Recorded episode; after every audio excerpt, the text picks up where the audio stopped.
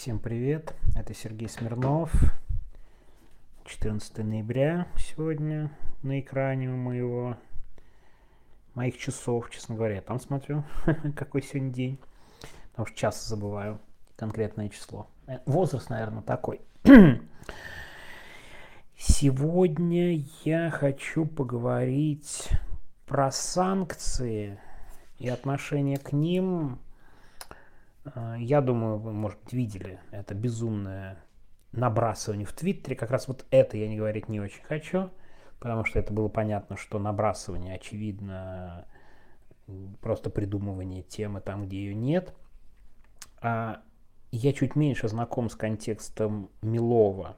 Ну, в том смысле, что я видел, но я вчера как-то не очень углублялся. Тоже там, думаю, как-то это все похоже на просто прыжок, чтобы достать, а потом повесить, посмотрите, какие лицемеры, вот эти либеральные политики. В общем, но глобально, вот если не смотреть на вот эти вот э, придумки и все прочее, вопрос санкций, безусловно, волнует. И тут сразу, сразу надо определиться, волнует кого и каким образом, да? Я попробую вообще начать с центрального пункта всего этого, потому что, ну, вроде мы как бы должны переживать по поводу санкций, и на нас это отражается. Это, кстати, факт. Я просто напомню, я несколько раз это упоминал, простите, если я буду повторяться, мы-то вообще очень конкретно пострадали от санкций. Я имею в виду мы, это редакция медиазоны. Потому что у нас, то ли в конце февраля, то ли в начале марта, отрубили все наши донаты, просто отрубили все наши донаты, э, потому что мы использовали не, что там можно уже не особо не скрывать, не российскую систему сбора, а западную, и те отключили все российские карты, и в один день мы потеряли более 4 миллионов рублей потом, по тому времени. То есть, э, если брать это в том курсе доллара, ну, там он уже начал скакать, но если обычный курс доллара брать, это нам приносило где-то 50 тысяч долларов, плюс-минус. На самом деле 60, ну там не все подписки, бог с ним, короче, очень большая сумма из них, которые мы, очевидно, совершенно наши читатели в России и до сих пор в России, тоже сейчас об этом поговорю. И, конечно, вернуть это нереально, потому что краудфандинг в России максимально затруднен, мы вот-вот его отключим, ну, там, потому что риски признания нежелательными очень большие, пока он есть, пока мы все-таки только иноагенты, мы не видим гигантских рисков для наших подписчиков. В этом хотя понимаем, разделяем чувства тех, которые заранее это делают. Понятно, да? Что это можно сделать заранее. И вряд ли мы, конечно, соберем такие суммы. И вообще редакция Медиазоны серьезно была расширена благодаря вот этому краудфандингу. Так вот, то есть у меня есть основания лично быть затронутым этой историей, ну, у нас, я имею в виду, у меня, как у главреда медиазоны, у меня лично, на самом деле, ничего такого нет. Э, если говорить о других деталях, бывает другое. Ну, например, Дима Трещанин, об этом публично писал в Твиттере, он не смог прилететь на стрим. Он не смог прилететь на стрим, потому что его не пустили в самолет. Несмотря на то, что у него там все документы в порядке, все хорошо, все отлично, но вот польская авиакомпания ЛОТ, они в свое время, я думаю, это было еще в 2022 году, разослали всем на места документы, что без польской визы мы ни с какими документами граждан России на самолет не сажаем. И как вот Дима не смог, из Сербии он летел в Вильнюс на стрим буквально, ну в том числе на стрим, да, там была у нас такая договоренность. И он не смог пролететь из-за компании. Вот это классический, кстати, пример санкций, да, ну то есть вот на мне нет, вот на Диме конкретно да, и на медиазоне тоже конкретно да, не только по деньгам, но и по тому, что стрим пришлось сильно переформатировать. И, в общем, не вышло абсолютно э, провести стрим как планировалось. Ну, ладно, это тоже отдельная все-таки тема, и э, обсуждать можно э, сколько угодно. Теперь к важной вещи перейду. У многих, по-моему, есть слишком упрощенное представление, каким образом политическим представителям России бороться за отмену санкций. Ну, то есть, э, там, не знаю, писать письма, требовать разъяснений и все прочее. Все это, конечно, наверное, хорошо и здорово, только возникает вопрос в применении, если мы говорим об уровне национальном. Банки мы сейчас вынесем отдельно, это довольно интересная штука, потому что банки, как компания ЛОТ, часто действуют. Да, вот компания ЛОТ это не государственная, стопроцентно, то есть это не государство приняло решение, а приняло решение компания ЛОТ по таким вот правилам, и нам приходится их учитывать здесь. Также примерно и с банками. то есть, с одной стороны, есть политические решения по поводу санкций и всех ограничений, с другой стороны, есть частные, и эти вещи надо разделять. Безусловно, если мы говорим о российских политиках как таковых, если, да, вот большая дискуссия же на самом деле идет примерно о том, что делают известные россияне, известные российские оппозиционные политики, чтобы каким-то образом повлиять на санкции и на улучшение отношения к, россиянам. И тут нет не то что готового рецепта. Я уже молчу про вопросы представительства и чего прочего есть такое впечатление, что вот есть какое-то мировое правительство, к которому надо постучаться, поговорить и все обсудить. На самом деле это так не работает. Такое огромное количество всяких разных органов, всяких разных институтов, которые все это делают. И у всех разные видения. Ну, классический пример приведу. Недавно Европарламент осудил решение Еврокомиссии про автомобили, сказал, это вообще кошмар и все прочее, но ничего не отменилось, понимаете? А вот с кем из них разговаривать? Потому что с Европарламентом можно говорить, там есть очень хорошие депутаты, да, вот есть прекрасный депутат из Германии от партии, да, Сергей Лагодинский, и он из Берлина, который, мне кажется, буквально главный такой защитник политических интересов российской иммиграции. Мне кажется, в Европе, если так глобально говорить, мы вот если видеть все его высказывания, слышать все высказывания, очень логичны и хороши. И тут второй важный момент и нюанс, если говорим первый, что непонятно сказать, с кем глобально разговаривать. Есть второй важный очень нюанс в этой всей истории. Мы все, особенно те, кто не погружен, преувеличивают понимание в Европе, да и в Америке, как устроена Россия, как выстраивать санкции наиболее эффективно и так далее. Нам кажется это как что-то совершенно очевидное, а для людей в Европе, в Америке это вообще не совсем понятная история. Хорошо, давайте я вот сейчас к вам обращусь и скажу, слушайте, а давайте мы сейчас все вместе придумаем санкции против Эритреи. Ну как, вы видели, да, сегодня отличная картинка была про сборную Эритреи по футболу. Ну что, как, мы хорошо придумаем с вами здесь в чатике санкции против Эритреи. Правда? Понимание России, оно, наверное, чуть лучше, чем наше понимание Эритреи, но тоже не настолько сильно. Как и что работает, как это все именно функционирует, не совсем понятно. Да, санкции довольно были непродуманными, не самыми эффективными, не очень хорошо они до сих пор работают. Мы видим просто эти обсуждения, что очень много споров и так далее, пакетов, там, ограничений и всего прочего. Но это в том числе идет от не самого хорошего понимания и российской экономики, поэтому российская экономика все окей, плюс-минус, и того, что куча бизнеса давно выведена в офшоры и во всем прочем, и у людей заграничные паспорта, и у них вообще нет никаких проблем, в отличие от рядовых граждан. То есть на это все наслаивается не очень хорошее понимание России. Да, и поэтому, кстати, Лагодинский, он намного лучше всех своих коллег это все понимает, как работает. Поэтому он один из защитников и э, человек, который объясняет, что не так.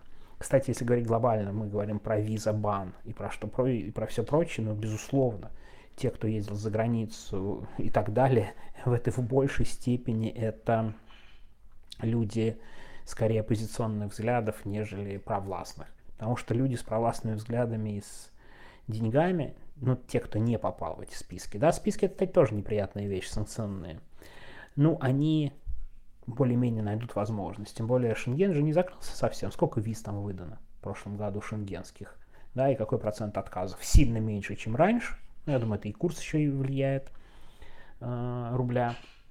Но в целом нельзя сказать, что полностью все отрезано. Отрезана вот Восточная Европа, это действительно тут проблемы, это визабан, и это не очень эффективные меры, по большому счету. И мне кажется, глобально мы через 20-30 лет будем понимать, что это, конечно, страхи России из-за ближайшего соседства, из-за оккупации, из-за столетних очень тяжелых отношений, это не оправдывает такие меры. Они просто не очень эффективные, неправильные, дискриминационные. Да? Но в целом со всеми ограничениями глобальными это называть тоже не совсем верно. Кстати, равно как и с карточками. С карточками плохо. Но мне кажется, самое болезненное было, когда ты уезжал за границу, но тебе отключали сбербанковские карточки. Карточки сделать в Европе не везде хорошо и удобно, есть много ограничений и так далее, но все-таки, мне кажется, когда у тебя есть документы и право проживания, это несколько другой вопрос. А теперь к очень важному перейду. Вот именно как раз мы начали говорить про карточки и про все прочее. Знаете, у меня сегодня было интервью, честно скажу, я давал интервью сегодня. Надеюсь, оно скоро выйдет, видеоинтервью. И как раз во время этого видеоинтервью нет, даже не так. Я дал это видеоинтервью, или до или после мы обменивались э, с какими-то да, впечатлениями, и я как раз примерно об этом и сказал.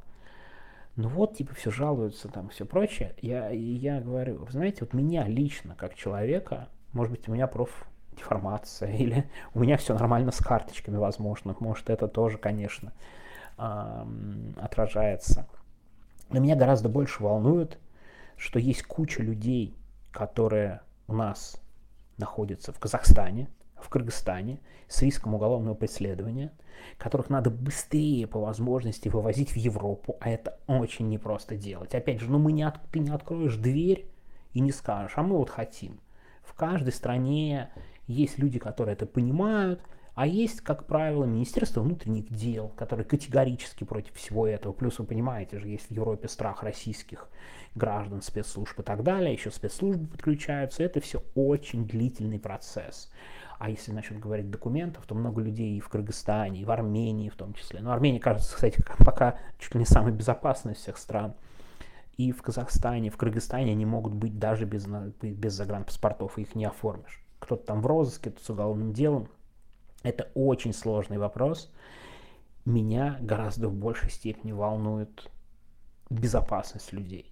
Безопасность людей, как их вывести в безопасную страну. Они в прямом смысле слова находятся в опасности и по всем европейским правилам и стандартам им должны предоставлять убежище.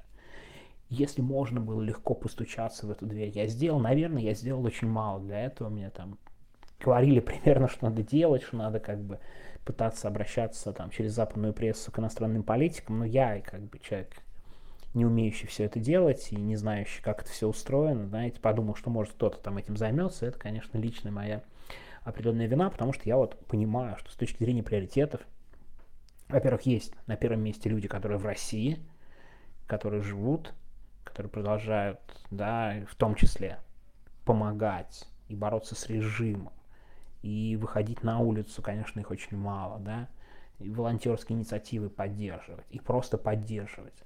Но есть люди, которые не в Европе, в, в более рискованном положении, в гораздо худшем с точки зрения документов и уязвимости. И, конечно, хочется думать в том числе о них, да, а не про какие-то вот прям удобства. То есть приоритеты хочется расставлять. И в этих приоритетах обсуждаемые вопросы мне как-то очень напоминают. Я помню все эти рассуждения про то, какой клевый и крутой был вкусвилл. По-моему, особенно они были активны то ли, в, не, не помню, то ли в апреле, то ли уже после мобилизации. Я такой, ну какой вкусвилл? Ну какой вкусвилл? Тут война. Серьезно, я до сих пор как бы не очень понимаю это.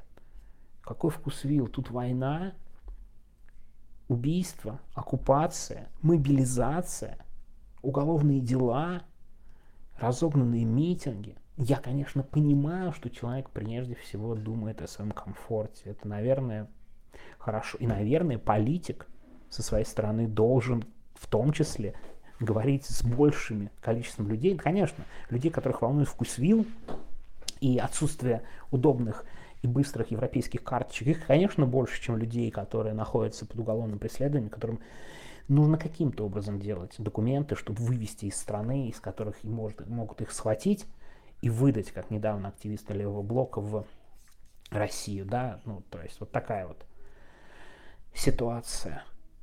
Я понимаю, что, наверное, с, точки зрения политиков надо прежде всего заботиться о большей массе людей. Но меня это лично очень, я не могу сказать, задевает, удивляет, что ли. Ну, бывает, когда стоит немножко по-другому расставить приоритет.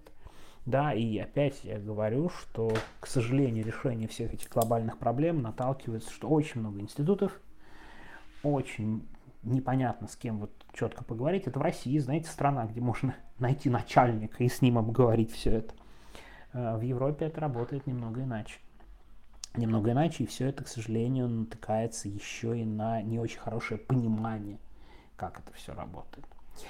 Так что вот это я хотел сказать. Вроде как о санкциях, а вроде как не о санкциях. Конечно, я бы хотел, чтобы больше людей представляло мои интересы, но я просто примерно знаю, как это работает и устроено, и о том, какое количество людей постоянно разговаривает с европейскими политиками и так далее. Ну, то есть все почему-то ждут волшебного результата. Вот сейчас выдвинем мы Владимира Милова, он проведет трехдневные переговоры и решит вопросы с визами, не знаю, там, с банками, банковские карточки лично всем раздаст, да, и, и так далее. Ну так не бывает, так вообще не работает в конце концов. И еще нас скоро ждут другие проблемы уехавших. Вот то, что с чем сталкиваются белорусы, это документы, то, что не будут делать документы, это отдельная проблема, потому что вот обещанный паспорт э, Республики Беларусь, я думаю, все-таки так и останется теоретической идеей, потому что я крайне сомневаюсь, что Евросоюз на это в реальности пойдет. Да и, честно говоря, с самого начала было понятно, что такие возможности достаточно а низкие. У нас тоже будет такая проблема для уехавших. Но при этом, знаете, когда мы начинаем обсуждать свои проблемы уехавших, и это последнее, что я хочу сегодня сказать, меня прям как бы я постоянно осекаюсь, потому что мне кажется, что мы начинаем замыкаться в своем мире и начинаем обсуждать проблемы, которые ну, не совсем волнуют людей в России. Ну, наверное, только может быть проблема виз шенгенских. Это действительно важно и прям интересно, потому что, да, причем я бы, знаете, как сказал, для определенной части оставшихся это важно. Потому что если мы говорим об активистах, их вывозе за границу, уже эта история, что если у тебя открытый шенген, это чуть полегче, уже не работает. Потому что надо уезжать куда угодно, а потом уже дальше. Потому что шенген ты просто никуда не уедешь сразу по Шенгену, граница совсем закрыта. Так что я в том числе даже не очень хочу обсуждать эту тему. Мне кажется, она не совсем уместна. Мне кажется, там не очень правильно расставлены приоритеты. Это все гораздо более сложно. И из всего, что есть, в буквальном смысле, остается только возмущение, почему с нами не поступили, поступили так несправедливо, да? Как бы, ну, мне кажется, вот с этим точно можно жить. Э, и как бы я не считаю, что нам постоянно нужно эту тему каким-то образом не то чтобы обсуждать, а иметь так главным для себя. Есть очень много всего другого, что надо правда иметь в виду, по-моему. Ну, по крайней мере, лично у меня такое представление. Возможно, я не прав. Возможно, мы со вы со мной поспорите. Но мне кажется, важнее лично для меня знать, вот как мне, мне писали какие-то страшные истории из регионов о том, что вот как бы последний день мобилизации забирают э, у, у матери, да, сына, он такой, нет, нет, ну надо идти, и уговаривать не прийти, а вот сейчас приходит похоронка, да, совсем недалеко от Москвы, и как бы, ну а как можно было не ходить, ну как бы вот, вот, вот, да, к сожалению, эти трагедии на каждом шагу, в общем, вроде, да, и не сторонники войны, насколько я понимаю, совсем, ну раз пришла, да, что теперь?